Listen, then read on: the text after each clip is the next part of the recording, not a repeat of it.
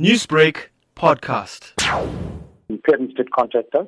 We met with the school and the F E M. Firstly, we were quite appalled. We immediately had our social workers go and do programs with them, protective programs uh, with children, offering counseling services where they needed it. What happened?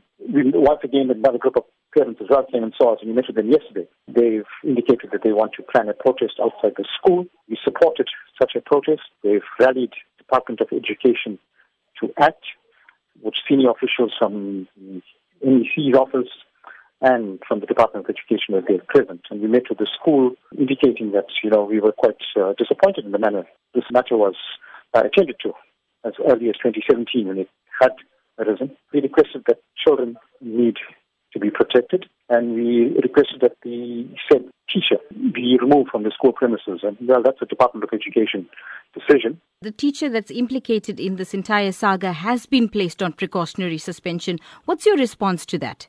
We've quite pleased that the department has acted so swiftly. We certainly believe that that's the process to go, and also that the investigation should be also be speeded up to ensure that appropriate action is taken. There's two processes to follow.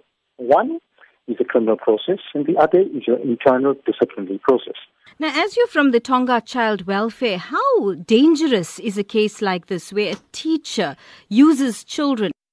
The issue of the child abuse and grooming and sexual exploitation is a power issue. The power can be abused, as you see in this case here.